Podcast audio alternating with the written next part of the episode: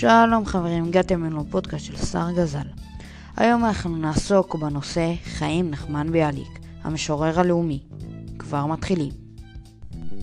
חיים נחמן ביאליק היה המשורר הלאומי של מדינת ישראל. הוא נולד ב-1973, ב-9 לינואר, ברדי, שהייתה באותו זמן באימפריה הרוסית. הוא מת בגיל 61 בשנת 1934, ב-4 ביולי בווינה שבאוסטריה. חיים נחמן ביאליק עסק במספר תחומים רבים. היה סופר, מתרגם, עורך, מוציא לאור, אבל התחום שבו היה הכי מוכר היה משורר. הוא יצר מספר יצירות בולטות שהיו כן לציפור, הקיץ הגובע ולמתנדבים בעם.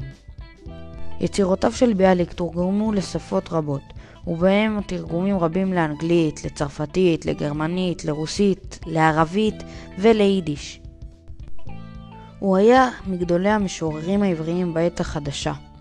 יצירותיו השפיעו רבות על התרבות העברית המודרנית, וזכה לתואר המשורר הלאומי.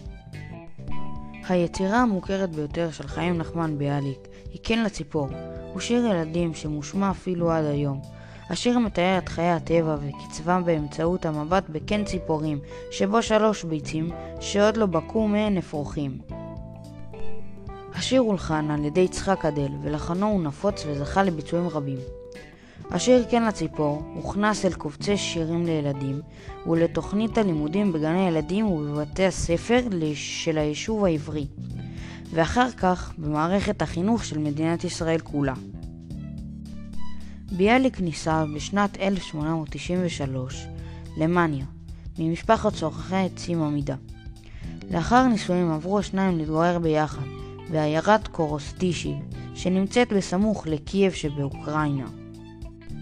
למאניה ולביאליק לא היו ילדים.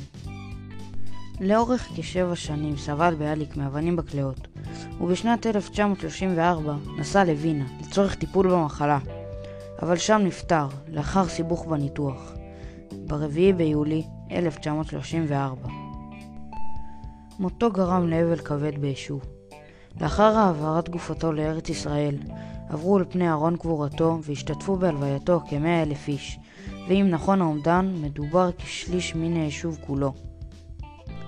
ארון קבורתו של חיים נחמן ביאליק נטמן בבית הקברות טרומפלדור. בשנת 1937 העבירה מניה ביאליק את הבית לרשות העירייה, ואגודת בית ביאליק משמרת את הבית כמוזיאון לפועלו של המשורר. אגודת הסופרים העבריים הפכה את הבית למרכז פעילותה וערכה בו כינוסים תרבותיים וספרותיים. וזהו חברים, הגעתם לסיום הפודקאסט של שר גזל. מקווה שנהנתם. ביי.